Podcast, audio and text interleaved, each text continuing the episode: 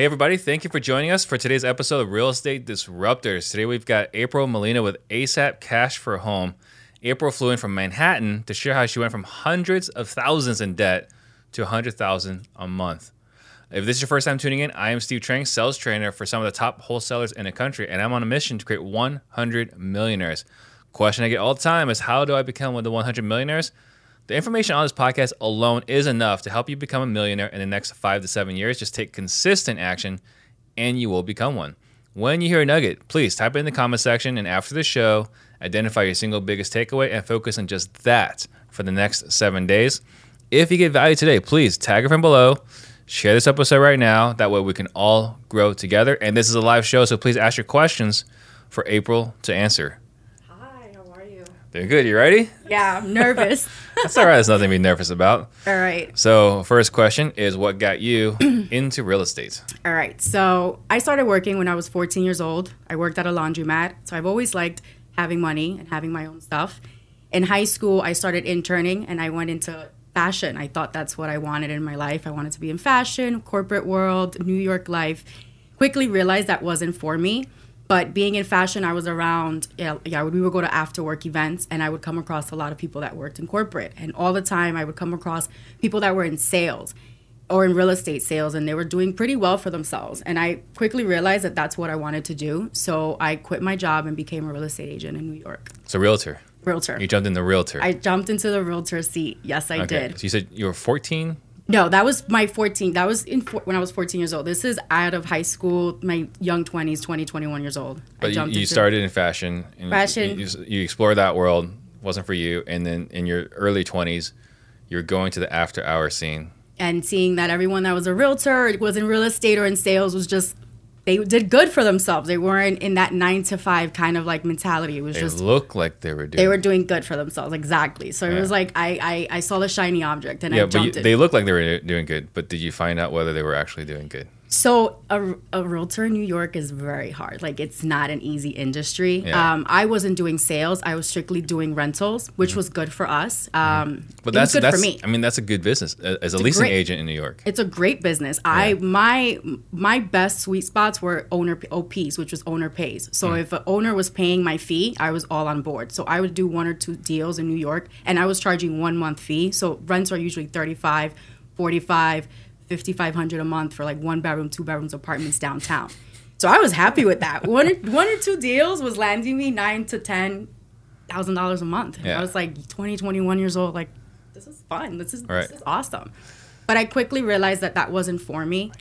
That quickly realized that wasn't for me when I had a situation with the deal where the the person who was supposed to pay me, she kind of threw the check at me in a very distasteful way, and I felt she at just that disrespected you. Disrespected me, and I guess I felt right there that she didn't see the value in my work. I mean, I was showing her apartments for weeks, walking in New York oh, it was City. a tenant. It wasn't the landlord. It was a tenant, and she had to pay that deal. She, the tenant, had to pay me, not the owner. Mm-hmm. So the way she kind of like we were sitting at a desk like this, and she just like threw the check at me. It it it, it devalued me, and at that point, I was like, you know what, f this. Like, there's something else that I could do in real estate. That was really pivotal. That was a pivotal moment. How old me. were you?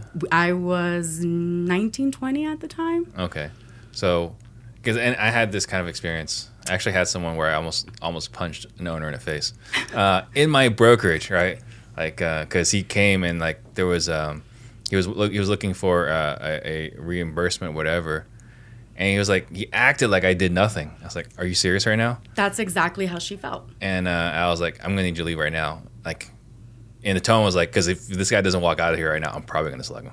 I mean, it was very, it, it, it was bad. And the crazy thing is that there was another agent that was a leasing agent that was f- working for the owner. Probably met her one time, and she was the sweetest that could be with that lady, but she was just really nasty with me and threw the check at me. And thankfully, her hubby was there and he kind of caught it and he took the check and was like, Here you go, you deserve it. So I don't know if they went home and kind of had a little argument, Yeah. but it was very blatantly disrespectful and it devalued me. And I just said, I'm never going to be a realtor. So right then, no more realtor. Mm, I, I mean, was it cold to- turkey or like you had to make? I still had to do it. I still I had to transition out, but at that point I started doing research. I started looking for markets that I can invest in. I started looking at investments. Back then there wasn't really much information, so I How was long ago was back then? Uh, I'm going to say 2013 to 20 2013 2014 was around the time where I started doing research. I was still dabbling in real estate. um, as a realtor, and then I was doing side jobs, uh, waitressing. I would do pick up things here and there just to make ends meet. But I was doing heavy research on how can I get into real estate? What other forms can I get in? How can I get involved? That doesn't doesn't mean me being a realtor only. So that's kind of how it started. Right. Okay. So you started doing the research, and what did you what did you figure out? So I knew that New York was unattainable for me to start. I just at that point I thought New York was just not. It was a monster on its own. It was something that I couldn't do. I felt I was kind of giving myself like top like it's impossible. And now knowing what I know now, nothing's impossible in my in my eyes. Like if I want something, I can achieve it. But back then, I was like New York is not it. So I started looking at markets outside of New York that I can still commute to and travel to. And I came across Pennsylvania because a lot of people in New York um, it's very expensive. So a lot of people opt to move out of the city and commute into into the city for work. Right. It happens all the time. Um, if you're on the train and you work, if you live uptown, you're probably on the train for an hour and 15 minutes if there's no like train situation going on, which is always all the time. But if you're commuting from Pennsylvania, it's pretty much the same. So a lot of people choose to move out of the city. They have homes, they have backyards, and then they commute into the city daily. They'll leave PA at 6:30 or seven o'clock and they're in the office by nine. Someone who's an early bird, that's not something that you know can't be done. So we started scouting.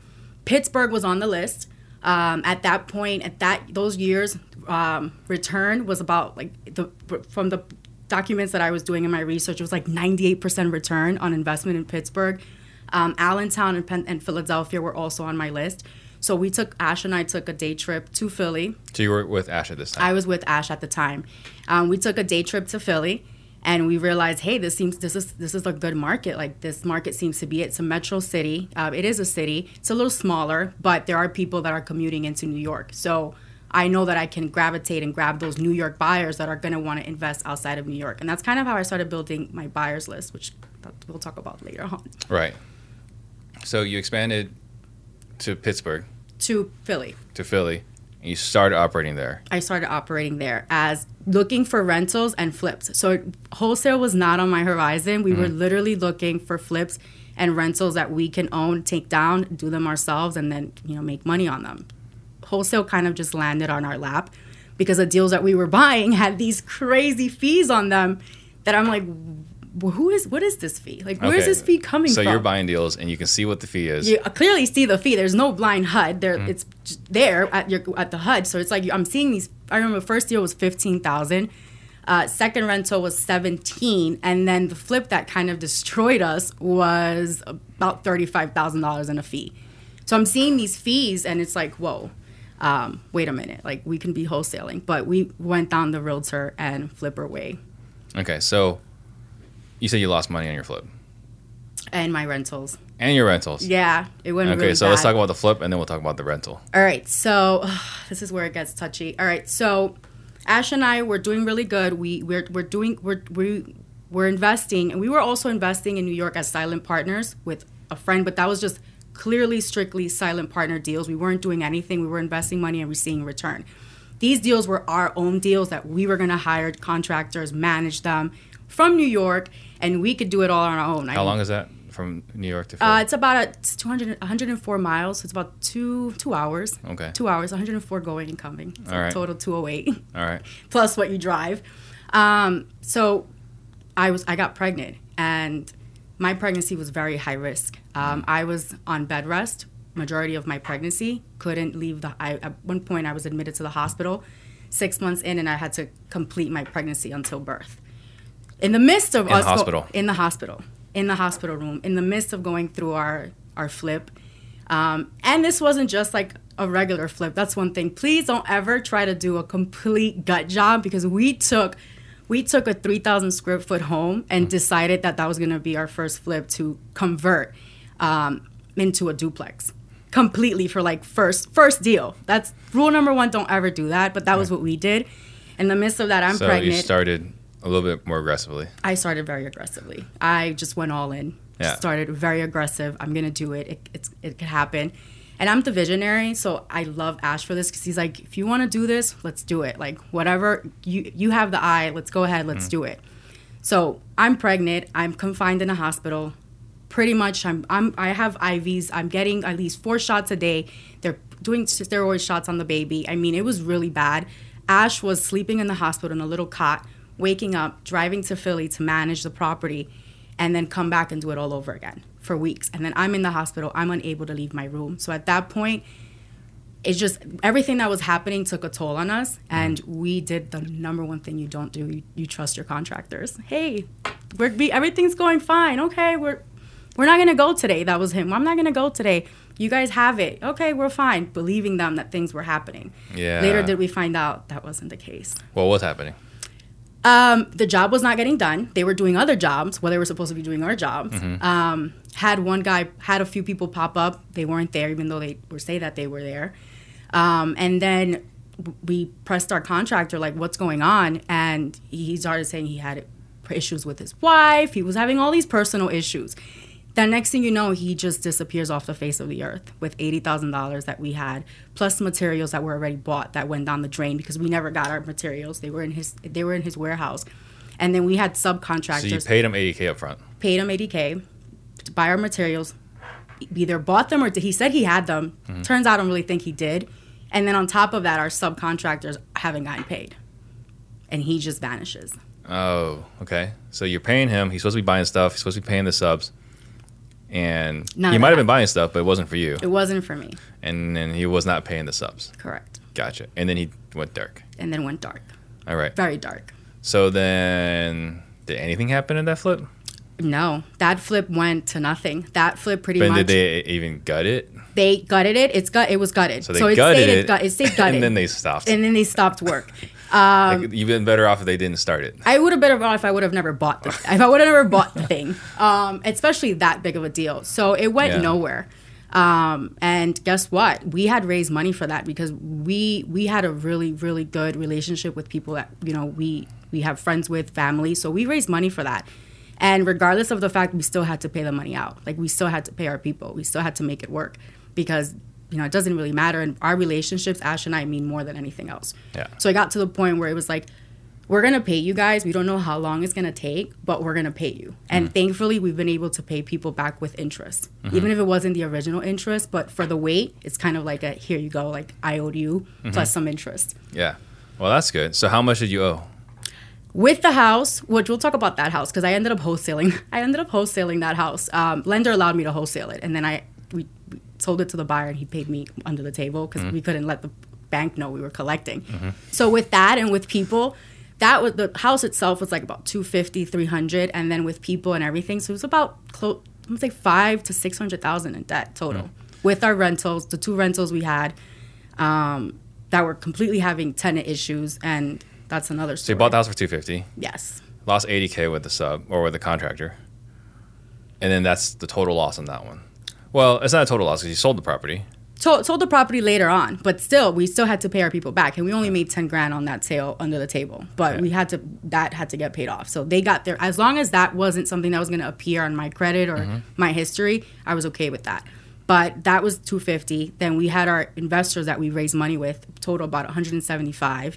Um, still sub subs that need to get paid out, and then just So you deal- still had to, so you still paid the subs, made them whole. of course All right. we had to make them whole. How much was that? Uh, about total was about thirty to forty grand with them. Yeah, All right. yeah, it was a lot. It was it it was a lot. Like going back to that, there was so many things that I could have done different. Now that I'm in CG and I Like see what? never trust a contractor. That's one. Um, never make sure. Never do a first deal a complete gut job. Like that's that just don't do Start that. small. Start small. Start small and safe. Don't Yeah. go all the way in like we did. Um, and that's something that's a hard one because a lot of us think we can do anything, Yes. right? Like, true. I mean, you might have that same personality that I think a lot of us, like, we all have this pro- problem where someone says you can't do this, and your answer is watch me, watch me. right? It is. It is. And so we start big instead of starting small. Yeah. But we all have to learn that lesson We one way or another. We all have to learn it. It was a very hard lesson. It was a lot of tears. It was a lot of stress. I've never in my life experienced that anxiety that I experienced. Yeah. Um, it was really bad. Like days I couldn't sleep unless I was like taking Xanax or something like that to like medicate. Like it was bad. So don't trust contractors. don't. go. Don't start big. Don't start big. What else? If you are going to do so, do it virtually, just make sure you have the proper people on the ground to manage it. Like not the contractor, not the contractor's person who's on his team, like completely different person. Impartial person. Impartial person that has nothing to do with it that's gonna pop up. Also, don't ever let the contractor know when you're gonna pop up. Like just pop up. But don't say, hey, I'm gonna be there 9 a.m. on, on Monday morning. Because they're always gonna be there. Yeah. So that's just that. Or just tell them all the times you're going to be there when you're not. Exactly. Yeah. Okay. So, all in all, first deal, how much debt? Total 250, 40 grand, 175 with investors. And then, 175 was for the for the rehab. though that was that was what we took from investors for rehab, first draw, um, and then like cost. Okay. And then you also lost money on rentals. Yes. How'd you do that? Oh, So Philly is very block by block. Well, back then, so you can have a street with really nice houses, and then around the corner, it's not so nice. They will, if your house is on that bad street, they don't care about the comps that are around the corner. No, that's the way it is, street by street. That's just very street by street. Yeah. So I went with the mentality like it's kind of like New York. Again, I was not properly educated. So I went with the mentality like it's gonna sell. Like why not? It's a great property. Like we and it was also a home we did a good job on. It was a rental that did not look like what it looked now. Like it looked after we were done. I mean, we shifted staircases and everything mm-hmm. because the staircases were like right smack when you open the door. So I was like, I want the staircases on the right. So we mm-hmm. completely did like a full gut job and then it wasn't selling at the price that we wanted it to sell. So that was a deal that those were both rentals. Those were two deals that we sold and I actually had to come we had to come with money to the table just to like get out of the loan and just walk away with it because we were also self-managing those rentals and that's another thing I so learned two of them. two of them dealing And- with tenants. So did you rehab both of them the same way? well, one was in? less gut, the other one was full gut. All right. First 3 deals just not what you So want to you do. mean you you were swinging for the fences? I I wanted to do whatever was going to get me to into real estate. I was going to take it to the top. That was just my motto. Like all But I mean, but you're you're you're swinging for grand slams. You were not you were not doing singles, and you did it three times, right out of the gate, and that's how you got this six hundred thousand. S- yeah, insane amount of debt. In how much period of time? Um, that was probably in a span of like a year and a half. Year and a half. So I just want to just kind of like recap if everyone is watching. So you start off in fashion. You see what real estate agents do. Then you do the real estate agent thing, and like this actually sucks. It sucks. There's a better way. Well, it doesn't really suck. It's just I feel like people don't think that you're worth what you're doing. You're not valued. You're not valued as a realtor. So I'm sorry to say, guys. It's the way it is. And then you go and you go to Philly, swing for the fences, Major, struck out. bad. Like there's three strikeouts. And then what? Then at that point, I was Oh, and all of this while you were in the hospital. while I'm in the hospital. At that point, now I'm out of the hospital. I've given birth, had a C-section, so completely had to recover. My son, it was it was bad. It was a very high risk pregnancy. I mean, the operation itself was like m- major. Um, so we come out of it, dealing with all this mess that now we have to clean up. Um, I needed to find a solution. I there there was something had to happen. There's no way that there's so many people that are successful that are doing this and it's not working for me. Like something has to give. So while I was in the hospital, I actually in my hospital room, I have a picture of it. I'll show you. I turned my hospital room into an office. I had a printer, I had desk, I had a board, and I would work from there. I my nurses would come and take my pressure, and they would wonder why is your pressure so hard high if you're sitting down. They would. That's also how I killed my time because I was there for weeks. Yeah. I would wake up, do my routine, and then work. So get out of the hospital. I have tons of information from YouTube University. Everything's everywhere, but I want to put it together. Like, how can I put this together? Yeah. But at that point, Carlos and Sal were having their 2018 uh, first All In event where I think Donovan was there, Keith was there, Tiffany was there. Uh, there was a few of us. A of lot us. of people A lot of people there. were starting in that room. Um, and it was happened to be that it was on my son's first birthday weekend, and I missed my son's first birthday to go to that event. That even Carlos made me get up in the middle of the room and say, he said, you know, everyone here, you guys are sacrificing. There was a few people that sacrificed things, and I was one of them. And he asked to get up and say, "What are you sacrificing?" Did he know? He knew, Okay. and I was like, "Well, it's actually my son's birthday today, and he's turning one, and I'm here." Yeah.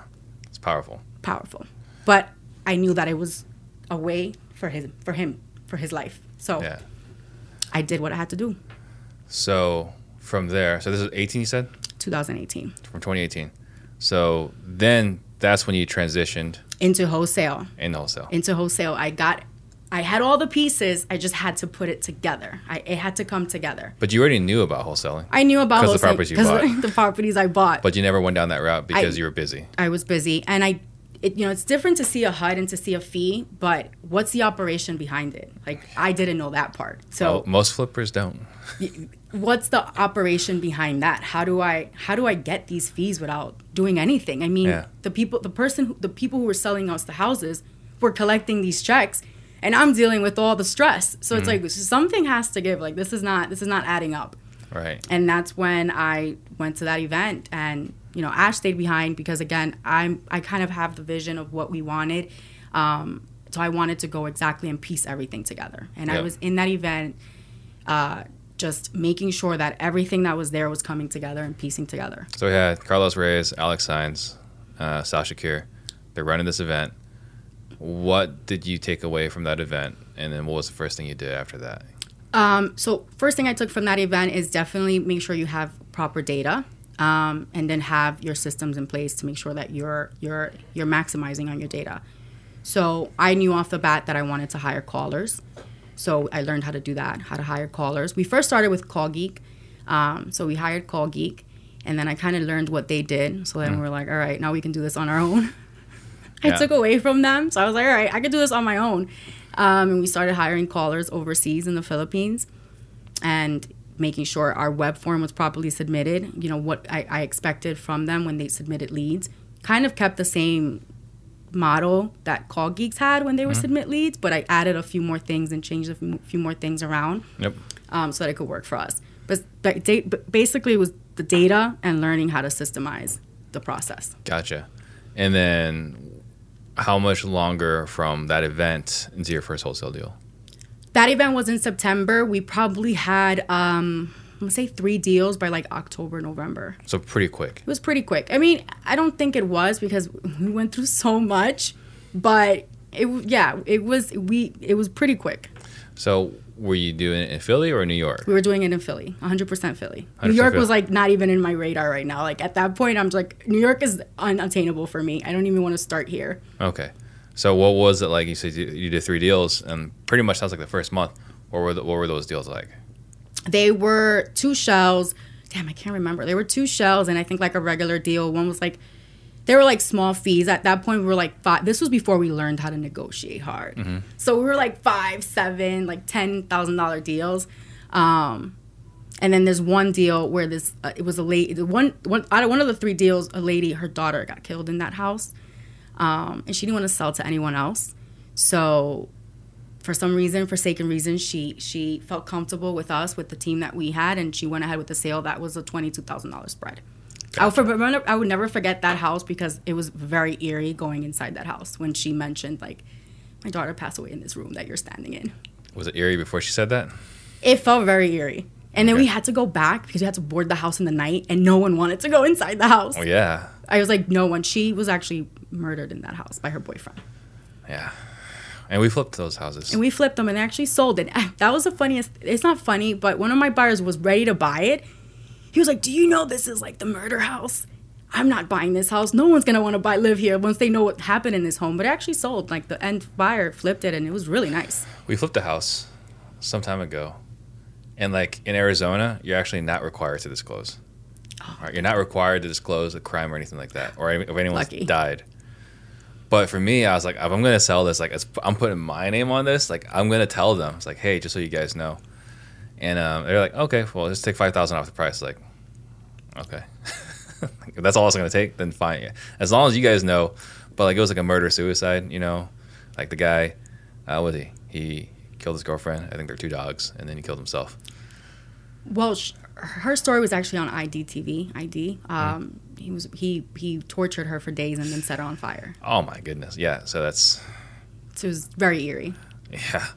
All right. So you wholesaled that one, and so 2019 it was smooth sailing. 2019 we i remember we're in a lot of debt so 2019 i, I took on that's another thing like what i've learned i took on a partnership that i probably would have never taken um, if it wasn't based like what I, we were going through and i just kind of wanted help and i needed operational help so it was going well like we had a really good we had an in-house team there was a few people working in the office everything was going really good we were getting a lot of deals but it was like our margins were not there. Like we were making we were making good money, but we were spending just as much. Like hmm. we were trained in the next mastermind we went to with, with with Ralph to like scale, scale, scale. Like you have to make sure you're putting money first, don't profit first. Like you if you want to make 200,000, you have to spend a month, you have to spend 20% or more. Like we were trained like that, so we were like making and dumping right in. Like all right, let's buy $10,000 of data this month. Let's let's up it next month to 20.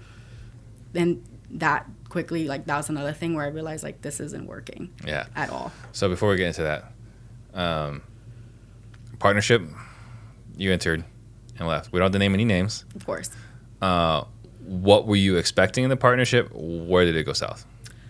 Um, honestly, I, I was expecting a partnership where we can build. Um, where it went wrong, it was just we had two different mindsets. We had two different visions of what we wanted. Uh, you know, I don't want to name drop or because it's so long ago. Yeah.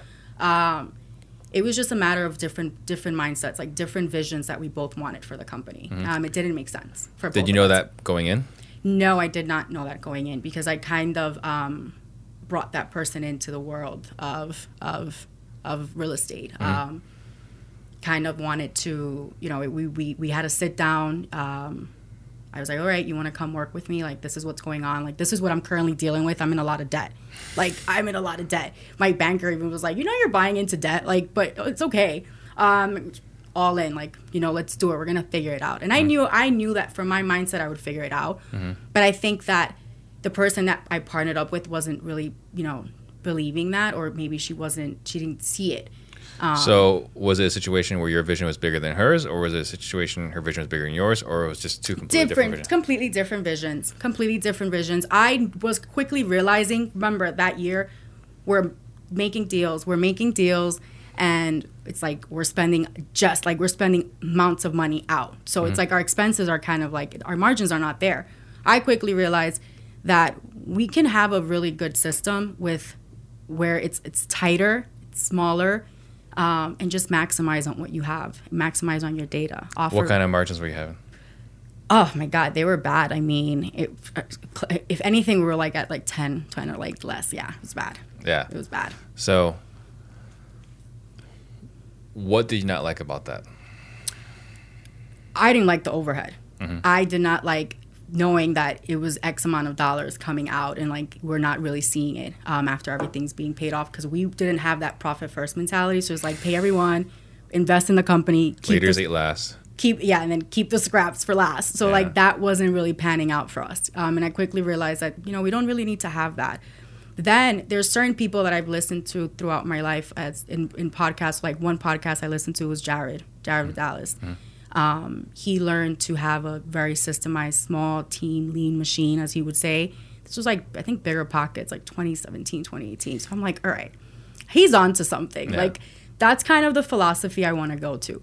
Then I was seeing all these dead deals that we were killing because of like dirty titles or like they were just not making sense or they're over leveraged.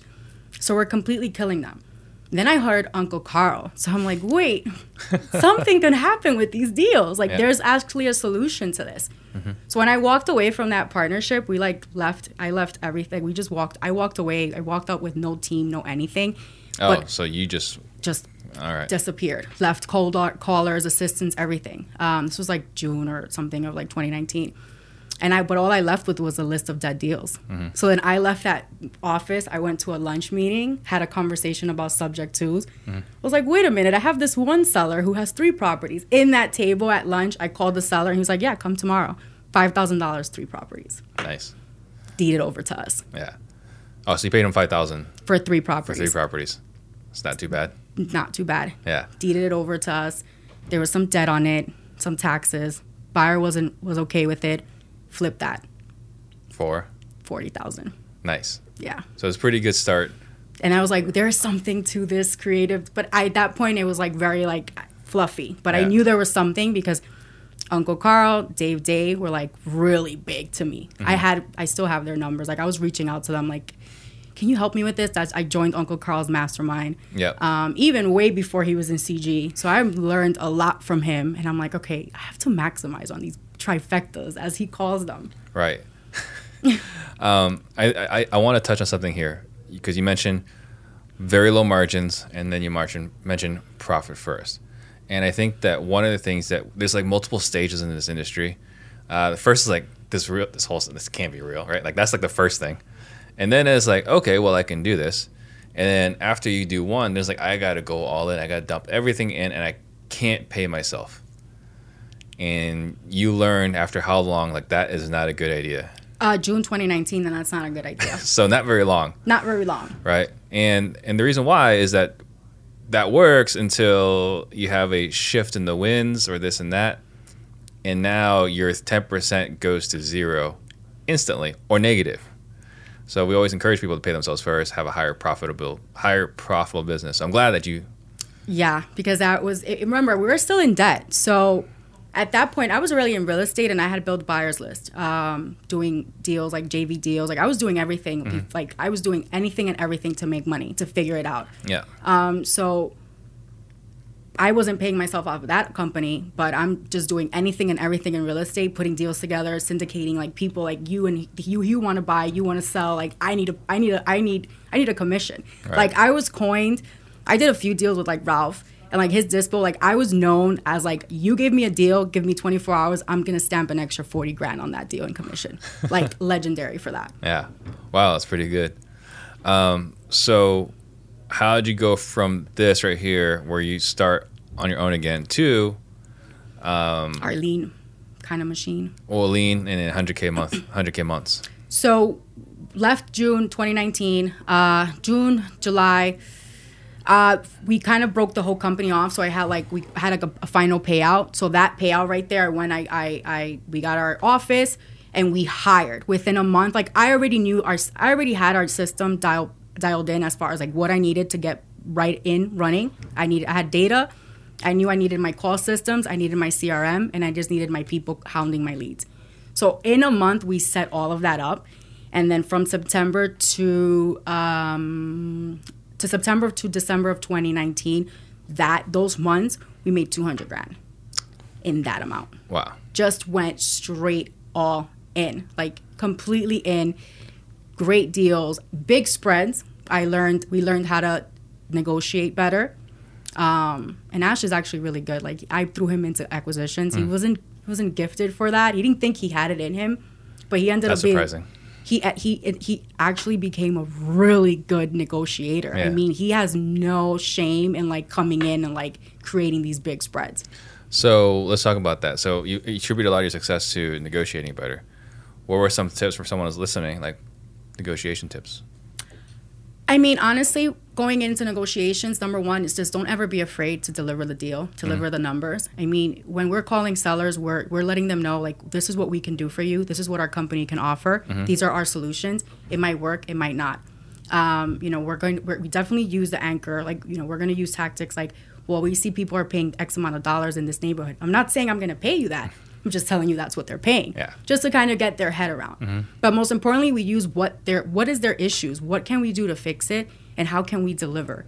So that right there, you're setting that expectation. You're gonna have a homeowner that's gonna be very open to listening to you and talking Yeah. to you, and you know, we're also gonna define what we can do. So in negotiations, it really comes down to not being afraid to deliver. You know, if it doesn't work, it doesn't work. It's on to the next. But if you go with that mindset of like constantly thinking about the number, like the what ifs, you're you're gonna be scared.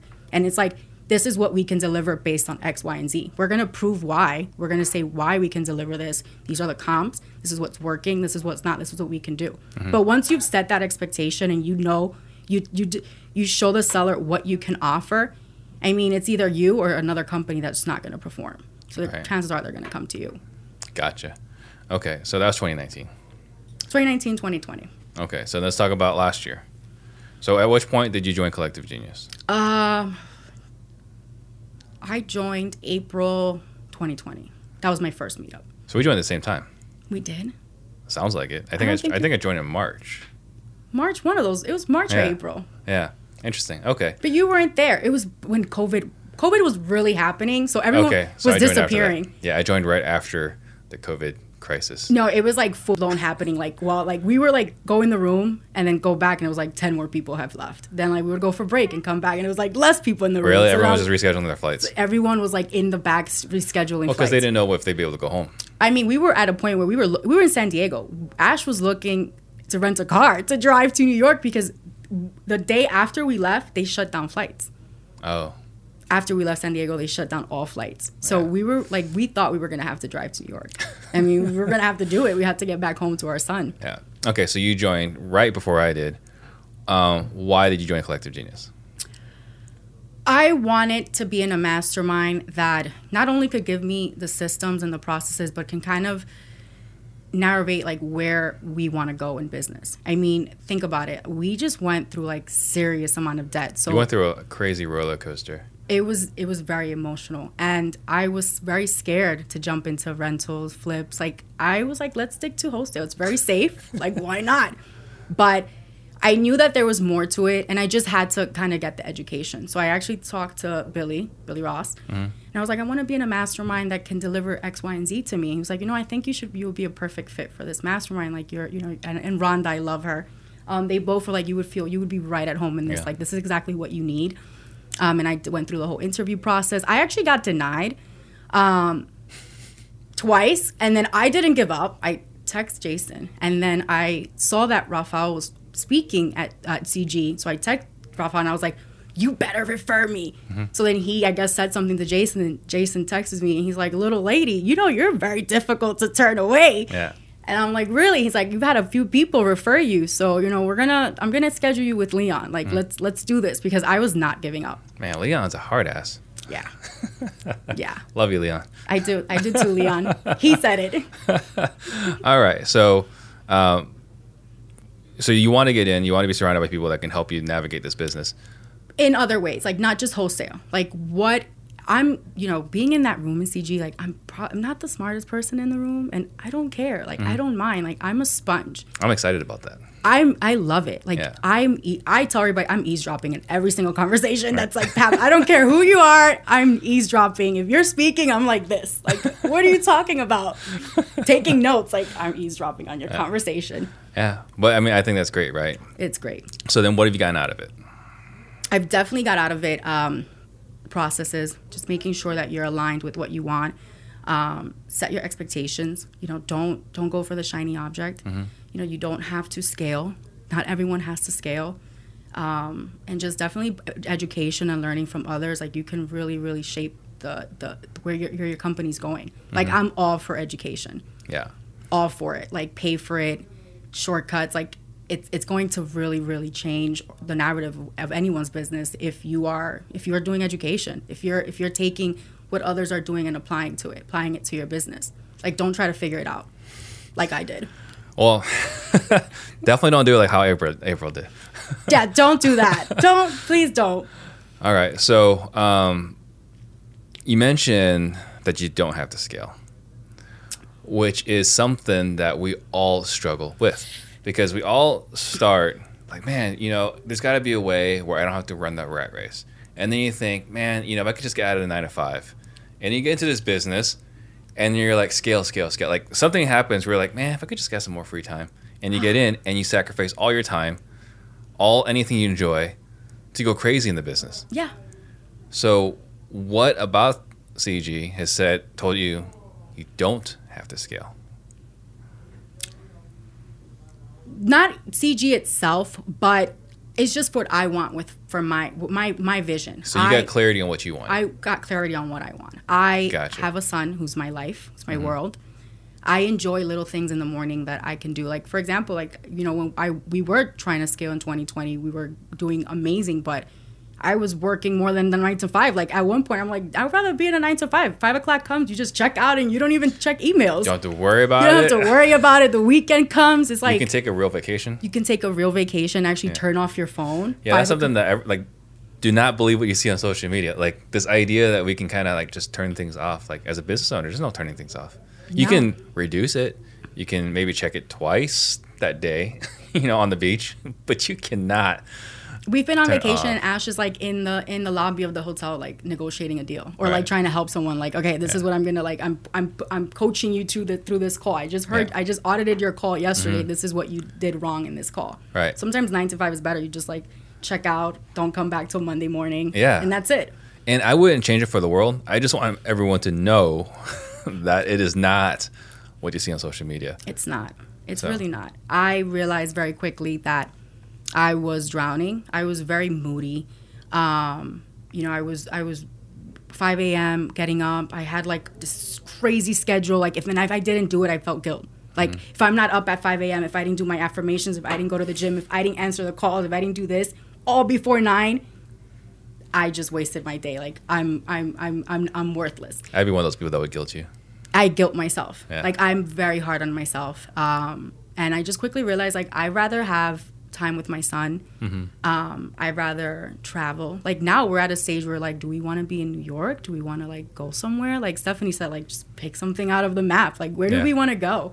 That's where like we are now. And it's like, do we really need to do 100k or 200 thousand dollars a month? Like, can we? You know, again, we have a lean team, so Mm-hmm. like with with the 75, 80, or even a 50k month, like I'm, I'm we're okay. All right. And but it's like, why want more? You know, now my day is I wake up, I, I do I do after I go to the gym, but between 7:30 and 10 o'clock, that's my son's time. I get him up, I make him breakfast, I can take my time with him. I'm not rushing him.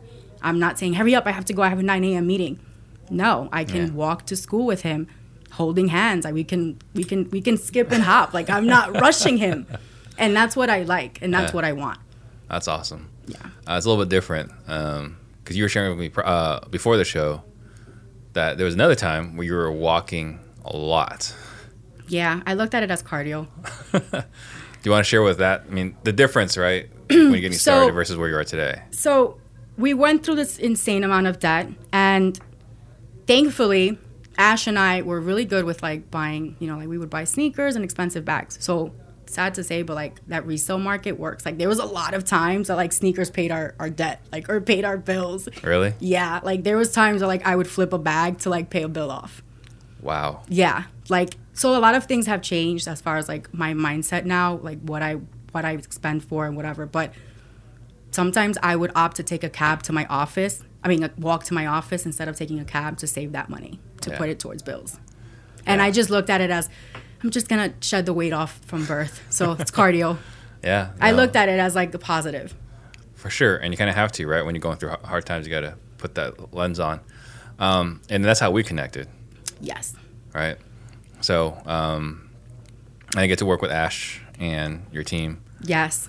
So, um, something else you talked about was credit repair. what is you want to talk about your credit repair component? So, remember I said earlier I was kind of dibbling dabbling in different things that I was doing while I was figuring out like what real estate side I wanted to go to. So I was doing tables. Then I started kind of doing credit repair. Um, I did it for myself. I, I made it happen. I, Oh, because you had to. I had to do it for myself. Worked. I did it for a few people, family members. Worked too. So I'm like, hey, like, let's make some money off of this. So I started posting about it, and I got clientele, and like my family would tell their friends, and I was doing everything myself. Like at that point, those years, I didn't learn how to run a business, or like mm. you know, don't do everything, don't wear all the hats. So I was doing it all on my own. So now, as our business model has shifted from 2020 to 2021 now, we're offering more solutions to our homeowners, which includes credit repair. Why not? You know, we deal with a lot of distressed sellers that are in debt. So one of our options when we're delivering, when acquisition is delivering what we do, we say, hey, we also do help. We do help with. We also have a credit repair department. If you or anyone is looking to fix their credit, we can take you to our sales process, but we can also, you know, include credit repair as well. Is that something that's like an additional service? If you are a homeowner with us that we close a deal on, no, it's free of charge. But if you are refer- referring people, or now that we are doing marketing, um, like for my old existing clients that I brought in from when I did do it, those are paid. Our homeowners, we offer that as like an incentive. So that's Okay. another way to like gain the deal. So if a home you met with a homeowner and they sold with someone else, But they're like, April, I want you to fix my credit. What's They're getting charged. Yeah, what's, what, what are you charging for that? We're charging our premium package is $150. Our basic is 40. So our $150 package includes like one-on-one calls, Zooms. You also learn about real estate, how to invest your money and how to leverage real estate as a homeowner if you want to. Are you pitching within that for the- Acquisitions pitches it in. They'll throw it in. but in that training, if you're buying their house, they're going to have some cash. Are you educating them on how to be a private money lender? Yes, we are. It's We are. awesome. We I are. love that. And we also, our transaction coordinator also does it. Our transaction, our acquisitions will wheel it in. But when we do close, Mm-hmm. our transaction coordinator has to do a closing call. It's part of her day to day. In her closing call, she offers our a referral fee. If you refer anyone to us, we can pay you up to five thousand dollars, depending on the home. We can help you with credit repair, or um, and we also get a review from them. So she can either take it verbally, they can opt to do it on Google, or they can submit it through our review form. And she has to do that closing call for every deal. And then she does a she also has follow up calls. So she has to follow up on closed deals and remind them that we're still buying, we can do this and we can do that, which in return has brought has kind of opened the referral line for us mm-hmm. to get deals. Which has made things more profitable. Yes. So less data buying, just maximize on our referrals. Like we have we have a pretty decent amount of like leads that we're closing that are just coming through our pipeline and then leads that are coming in because they were referred by somebody. And now, where is your business physically? We're in New York. We still have our office, but we don't have anyone in our office. Everyone works virtually. But are you still in Philly only? we are in Philly. We have done deals in Maryland because it's just like fallen in our lap. Um, and we are also have done deals in Jersey. And now we're rolling in New York because I feel like I'm ready. What part of New York? Um, we're gonna do we're gonna do the Bronx and Brooklyn. We're only going for like apartment buildings, multifamily, because right now landlords are crying. Struggling a little bit. They're struggling a little bit. Yeah. So I love that. we're gonna touch down on that. See now we're gonna now we're ready to buy for Mm. ourselves, but with CG and what we know now, now we're gonna be very smart about it. Mm-hmm. And the best part about wholesale is that that's kind of the foundation for everyone. So it's like if you make that your foundation, you can get you can cherry pick your deal. Like Right. so now we're like we're gonna buy, but we're gonna make sure it's the deal we want. Well, that's a, the most valuable skill. We don't talk about it enough. Like we talk about wholesaling, and it's cool. There's nothing wrong with it. But the most valuable skill is finding the deal. And if you're the one finding the deal, Cherry pick. you get the cherry pick. Yeah. Yep, absolutely. So Benjamin Beck wants to know if you could have coffee with anybody you want, dead or alive, who would it be and why? Oh my god, if I can have coffee, dead or alive. Um Grant Cardone. Grant Cardone. I would say Grant. I just want to. You know what? He's a self-made billionaire. Like, Mm-hmm. I, I give him props for that, and I would just love to to pick his brain because he gets, you know, he gets a lot of shit sometimes, and I don't He really does. think he cares. No, he definitely he definitely doesn't care. And I want to learn how to like be like that. I mean, to me, I look at him. He's almost like a twin of like Donald Trump. Like, Don't say that. That's bad. I mean, I'm not saying it's a bad thing. I'm just saying there are a lot of similarities, right? Super high D personalities, Super intense. right? And they're gonna say what they're gonna say. It doesn't matter if it's completely contradictory to what they said yesterday. Like, they're Yeah, gonna do what they're New gonna. do. New Yorkish. Very New York. so yeah, yeah. Yeah. Awesome. Um, so self-made billionaire. All right. Uh, Francisco Jasso wants to know how much wholesaling are you doing, how much flipping are you doing, and how much rental is in your business. Uh, so as I mentioned, currently we're just strictly wholesaling. Now we're ready to The to- safe To, thing. we're we're in the safe. We were doing the safe route. Now we're really ready to leverage that, Mm-hmm. um, and we're being very smart about it. And I know specifically what we're targeting to. Like right now, we are we have a few deals in the pipeline Mm. that we're we're massaging the sellers, and and they can work for us as deals that we can take down. But they're like more than ten units and up. Yep. So how much? Um, so you're saying ten units? You're wholesaling, Uh, yes. So it's all wholesaling right Okay. now. All but wholesale. how many transactions a month? I think is probably what Francisco's trying to. Is that what he's trying to say? So we're averaging anywhere from eight to ten monthly. I mean, Okay. f- March we had fifteen on the pipeline, crazy numbers, and then they all blew up. Let's talk about that because no one. I don't think enough people talk about deals blowing up. Oh, so you know, some what's going on a lot lately. What we d- noticed in our deals, we have a lot of squatters situations. Mm-hmm. So a lot of tenants that are turned into non-paying tenants. Um, we have in our market where it should be easy to evict them, right? On, on the East Coast. Yeah, right. Yeah, okay. Uh, right. No, their tenant laws are like, no, it's not happening. So we've had a lot of deals blow up like that where, you know, we're, we negotiate with sellers, like, I mean, with squatters. We've done it in the past. Um, usually it works. Some of them not so much. Um, but in March we had a really we had a, we had 593,000 in the pipeline to close and more than half of that like blew up Ugh. because of squatters or and because of title situations like titles just not clearing which i still see there's a solution to it because obviously it's not a creative side Mm-hmm. so we're working those deals but squatter situations seems to be the big one for us So you mentioned earlier that there was an incident with one of the squatters. two incidents well yeah they pulled out there was a squatter situation they pulled out guns on our our property manager and kind of scared him off a little Yeah, bit does he still work for you? he does he does still work for us Because I think I would just submit my resignation right then and there. oh he still works for us he still and then ash went down and tried to get into the house i'm like are you insane Ash went to go. Yeah, because he we wanted to make the deal work. So we were like, it's a forty five thousand dollar deal. Like we need to make this work. So he goes down. He needs to get a picture for the meter that's inside the house, and he's like, "Can I go in?" He just offered these squatters three thousand dollars. Mm-hmm. So then he's like, "Can I come in?" And they're like, "Yeah." So he comes to the car. He's like, "Oh, they're about to let me in." I'm like, "Are you insane? You just offer these guys money. Like they're gonna think that you're carrying this money cash." And there's been a few incidents in our market where investors have been beat up or things have happened. So I was like, absolutely not. You're not getting in that house. And that deal blew up and it was $45,000 spread. Yeah, scary. Yeah.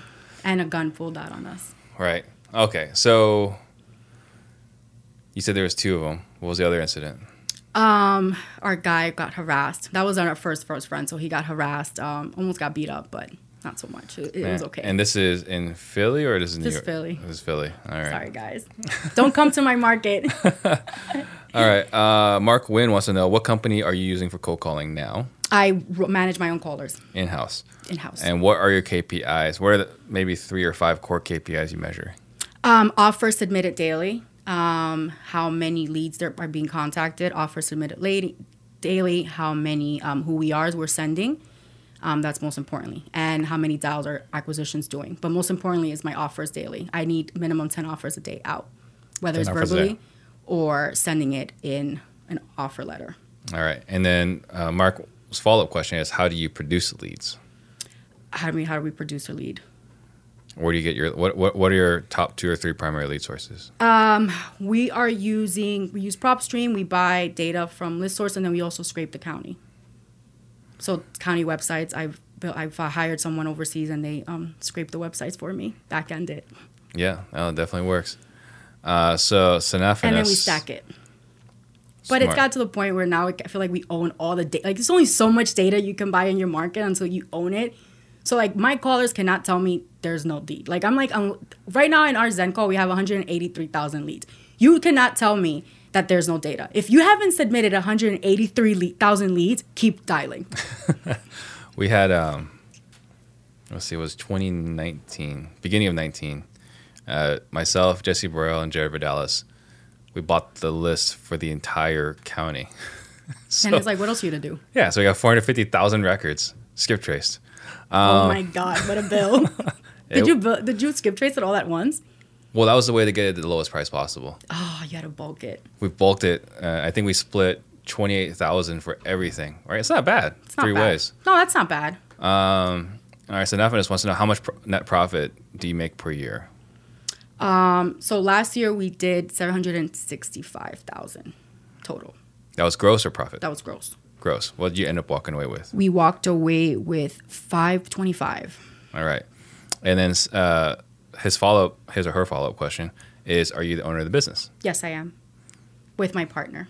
We're both we're partners in the business. Who is? Ash, my significant other. And Yep. yeah. And acqu- head acquisitions. Yep. Uh, Alejandro wants to know if you were 23 again, what would be the first thing you would do with the knowledge you have now?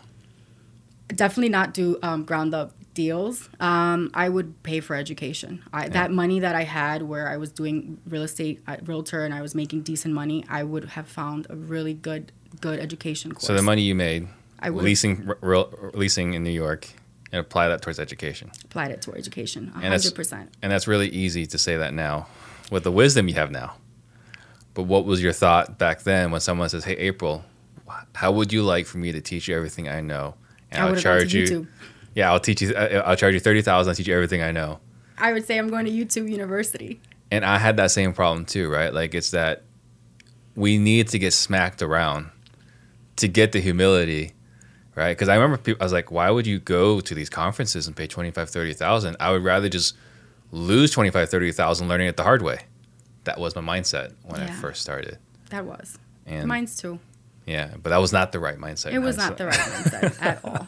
At all. Um, And also with YouTube, you know, not everything that works for someone's gonna work for you. So on YouTube, I'm listening, listening or watching ten different people who are saying, "Do cold call, no, do direct mail, no, do it this way, do it that way, send a yellow postcard, make sure your your envelope is colored, put coffee stains on it, have your kid draw on it." So it's like, whoa, which one works for your market? So it's Yeah. like that would have definitely changed a lot. one of them definitely works.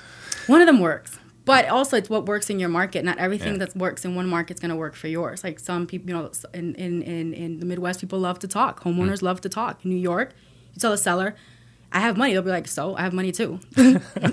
Who cares? Yeah. What, wh- what company you work for? Um, one of them was like, I'm Googling you right now. What's the name of the company? Like, they're very, you know, it's, that's New York market. It's aggressive. Very direct. Yeah, we were talking because um, New York or, or Phoenix, you know, everyone's used to being cold called for for years. They're used to getting cold called, and uh, one of our buddies was like, "Yeah, I just moved to Alabama, and like they're so nice." You know, it's like I, this isn't him, but I hope you find him. like, that's not him, but I think you have the wrong number. You know, you try this. Like, it's insane. totally different profile. Yeah. Um, and then let's see who else is there. Okay, so you mentioned earlier creative finance. So Andrew's question is, do you offer sub two? So let's talk about how you apply creative to your transactions.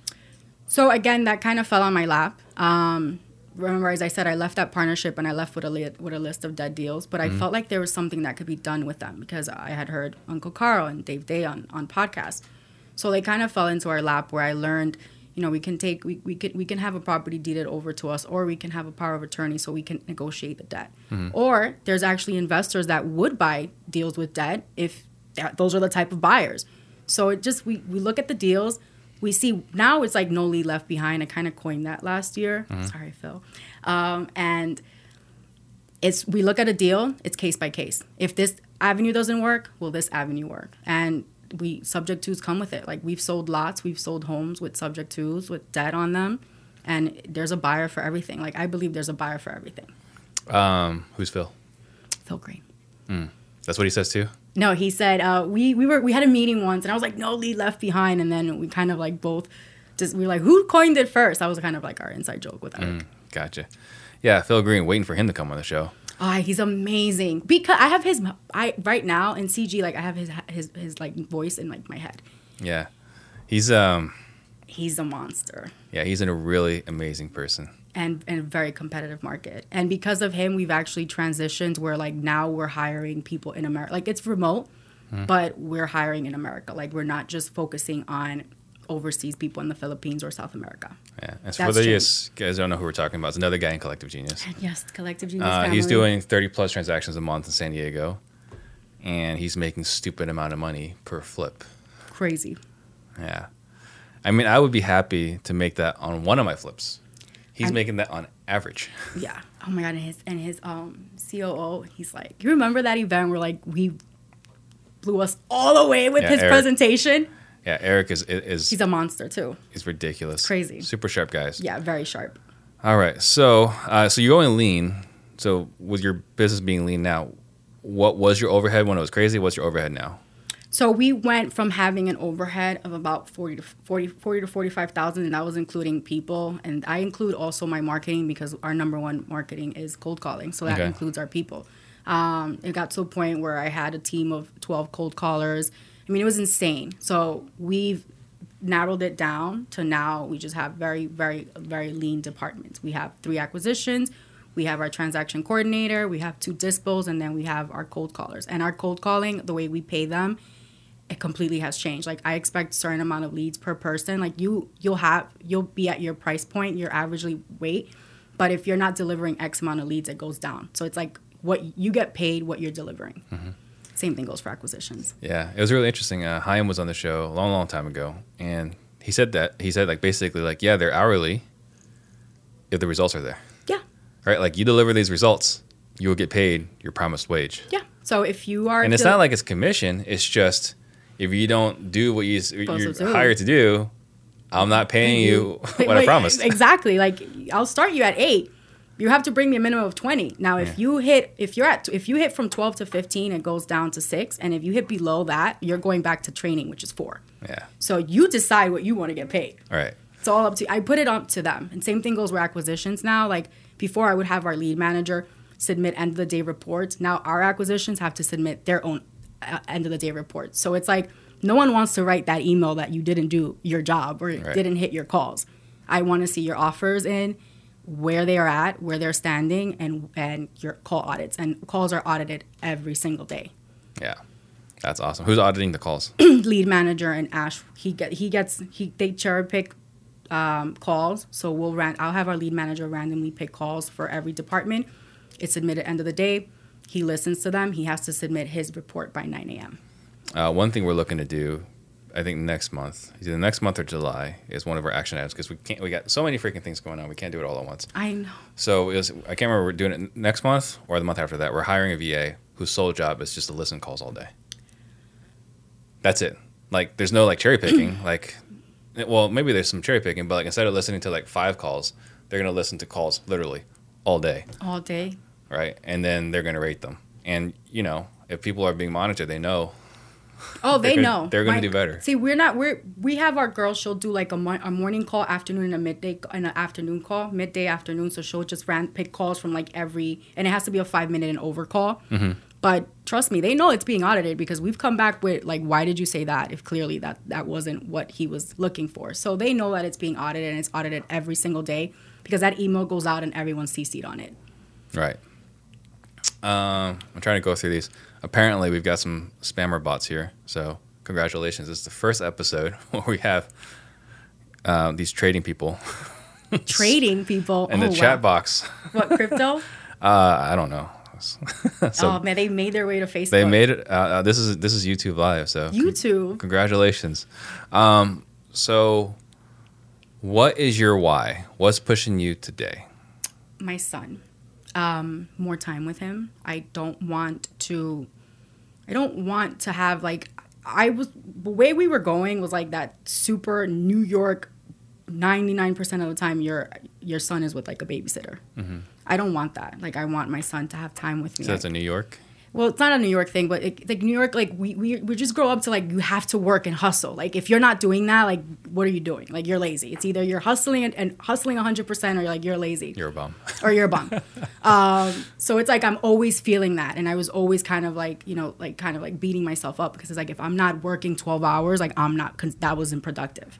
If I didn't work, start working at X amount of day and complete all of this, like I didn't know that's the way it was in New York.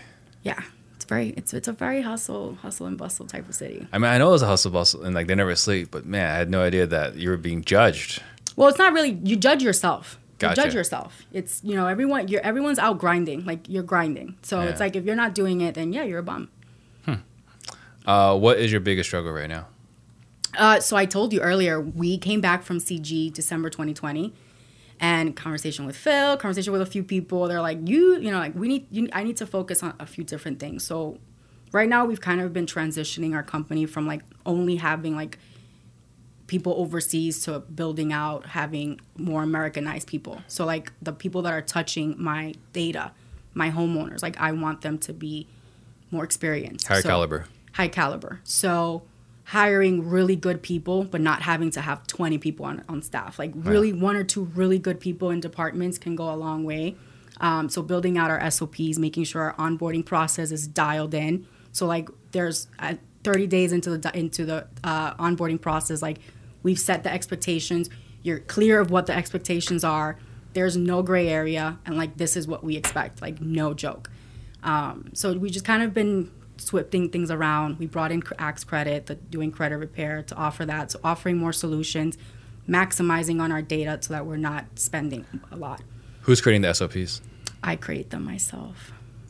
It's impressive. That's that's a struggle I think every entrepreneur has. I've actually shared it with a few of our, our CG people. Yeah. Yeah, like signed, like just shared our my Asana workspace with them, and some of them have given me good feedback. I'm like, thank you. It took six months to build out, but Oh, that's awesome. it's still it's still still adding more stuff. Well, but it's never it's gonna be a never ending work in progress. it's never gonna. Yeah, I learned that. I'm like, I'm always gonna move things around, Yeah. but yeah, building that out. what is your superpower? I think my superpower is that I can have a vision and I can kind of put it to piece it together. It and you know, it might not all work, but I'm gonna figure it out. I'm going to get it to work because I don't accept anything but um, success or making it work. Um, so for those that are just starting, who would you recommend to become their mentor? This is from Perla Gandarilla. Gandaria. Um, who would I recommend right now? I mean, there's a few programs on on on on uh, people that are doing you know like selling courses. I feel like just do what what look at what you want, like what model you want to go. If you want to do rentals, if you want to do wholesale, and just pick the person that you kind of click with and connect mm-hmm. with. Um, yeah. And that the mastermind that speaks to you, honestly. I can't right. really decide who. Like, if the ones that existed kind of like the ones that I did back then still existed, like Carlos and Saw, I would say those, but I don't even think they're they're doing it anymore. I think yeah. they only do like really um, exclusive clients now. Um, yeah, I'm not exactly sure what their model is, but I I, I, I, I would definitely you know second that part about finding someone that resonates with you. Yes. Um, and then uh, someone's asking, do you do you guys record your option contracts? No, we don't. And is there a reason for that? Uh, I just we don't I don't force I don't force sellers or homeowners to make decisions. You know, like at the end of the day, we're strictly wholesaling. Um, you know, we do mention that we are if we don't it doesn't work for us, we're gonna sell it or you know, so we can find someone for it. But I don't. I like to do good by people, and that's another thing. Like I'm, you know, I don't. I, I want to bring our values, so mm I'm not gonna force a seller or homeowner to to sell it a property if they don't want to. So no, we've never done it. I've never had to, and I don't think I ever will. Unless it's like a deal like if it's like an apartment building that we're trying to take down for us then yeah. But other than that no. Gotcha. Um, and then mark wynn wants to know you had $8000 to start in a new market. What are your first steps with the new 8k or with the $8000 um so first i would find out if you can like get data from the county for free. Um, or if you can you know go on fiverr and find someone. If you're if that your county website can be scraped then i would get data. Um, depending if you want a cold call or not, if you want to maximize on your time, just find really good, a really good cold caller, one or two that can have that experience to to turn your leads around. Um, and then just make sure you're there to hound the lead after when it's submitted and, and, and make the offers. And make offers. Make offers all day every day. Yeah. 10 offers a day 50 offers a week should get you one or two deals i mean it really should definitely if you're putting out offers you will definitely get deals what is the greatest lesson you've learned? greatest lesson I've learned is just make sure that you you're understanding what you're jumping in. Don't do what I did. Don't just like swing the hammer and just hope for the best. I wanted to go all in and I was just like, F it, like I'm gonna do it and I'll figure it out as it goes, but mm. that didn't work out so well. So definitely, definitely like just realize what you want to do and make sure that you are are ready and, and don't don't do a gut job. Yeah. Well I think the reason why you're successful is that you believe you can do anything, right? You have unlimited ability, right? You got unlimited confidence, which is a great asset. You just don't have to tackle the world on step one. Yeah, basically, don't do it. Get get there in seven, eight, nine, ten steps. Exactly. Right. Uh, Samuel wants to know what is the best CRM.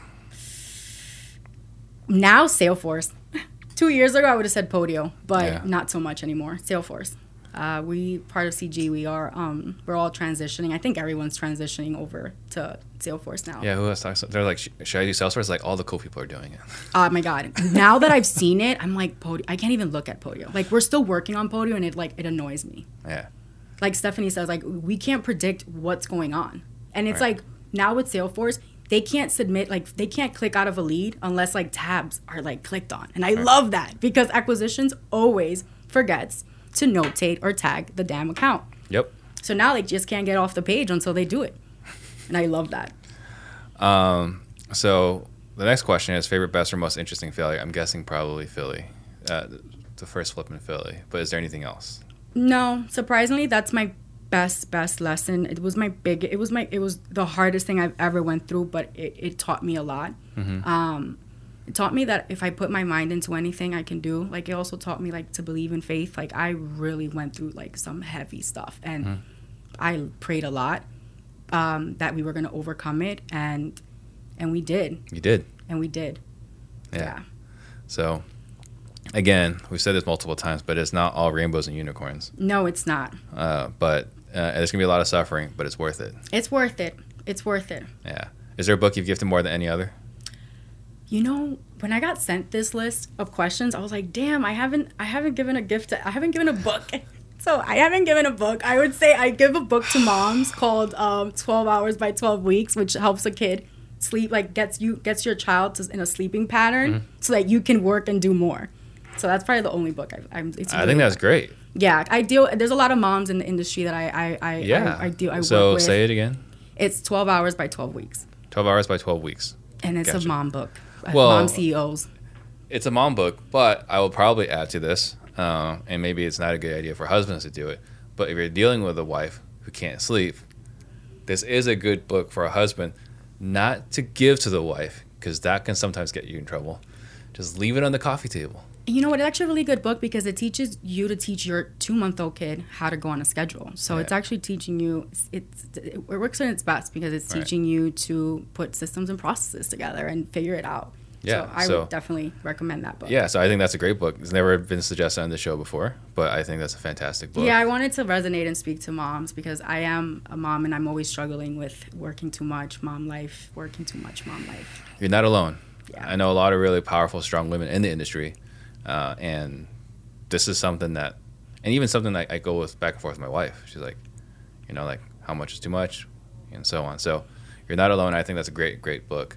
Um, think about what you want to leave the listeners with while I make a couple of quick announcements. Okay. Um, guys, if you got value today, please like, subscribe, share, comment on this. It helps us a lot. um, next week, we got Gary Harper, who is a great, great friend and someone that helped me kind of see the stupid things that I was doing. So, really helped me fix my business in a big way. Uh, so, he's to be here next Wednesday. And then we do have our, uh, our sales training event June 11th. If you're interested, send me a DM. Um, last thoughts.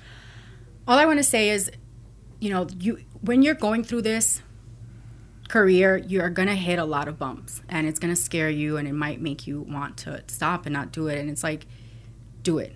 Don't. If that's your why, if you wanna, if you wanna, if you wanna move forward, take the chance, but be very smart about it. Don't do what I did. Don't go into a gut job.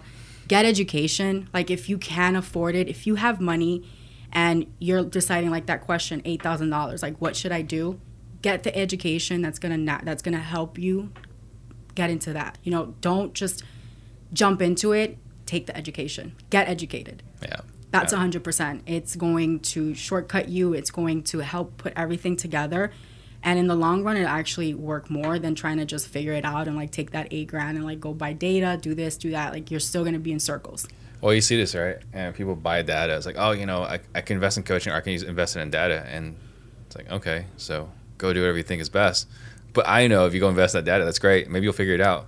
Or maybe Man, not. how much you would have said. Like, what if you bought the wrong data? We bought the data from the wrong place? What if you take that data and it's old or you don't know how to leverage it? And by the time you figure it out, the data is useless. There you go. Right. So, but we don't tell people what to do, right? Just yeah, kind of let them. Don't. But definitely education, guys. I think everyone here gets and says the same thing. Yeah. Education. There's a reason why we're all saying it. Don't reinvent it. Yeah, there's no one that's been in the show that's like, yeah, I figured this all on my own. No, get educated. I tried to and saw how that ended up. Yeah. Uh, how can someone get a hold of you? Um, you can reach me, April at aainvestpartners.com. My um, my Instagram, which is pretty hard to type. Um, so if you want to put it on the notes, and um, our, I'm on Facebook. I'm all over Facebook. April Molina. What was the handle? Um, it's oh, it's so hard to. It's A P P R R I I I L L. I need to change it. All right, I'm giving that one up. All right. I told you. I need to change. I'm gonna like April, the real April Molina or something. I don't know. Yeah. All right. So guys, again, if you have value, please like, comment, subscribe. Thank you guys for watching. Thank you so much. Thank, Thank you. you. Oh Thank you. It's a blast. My hands were sweaty. Thank you.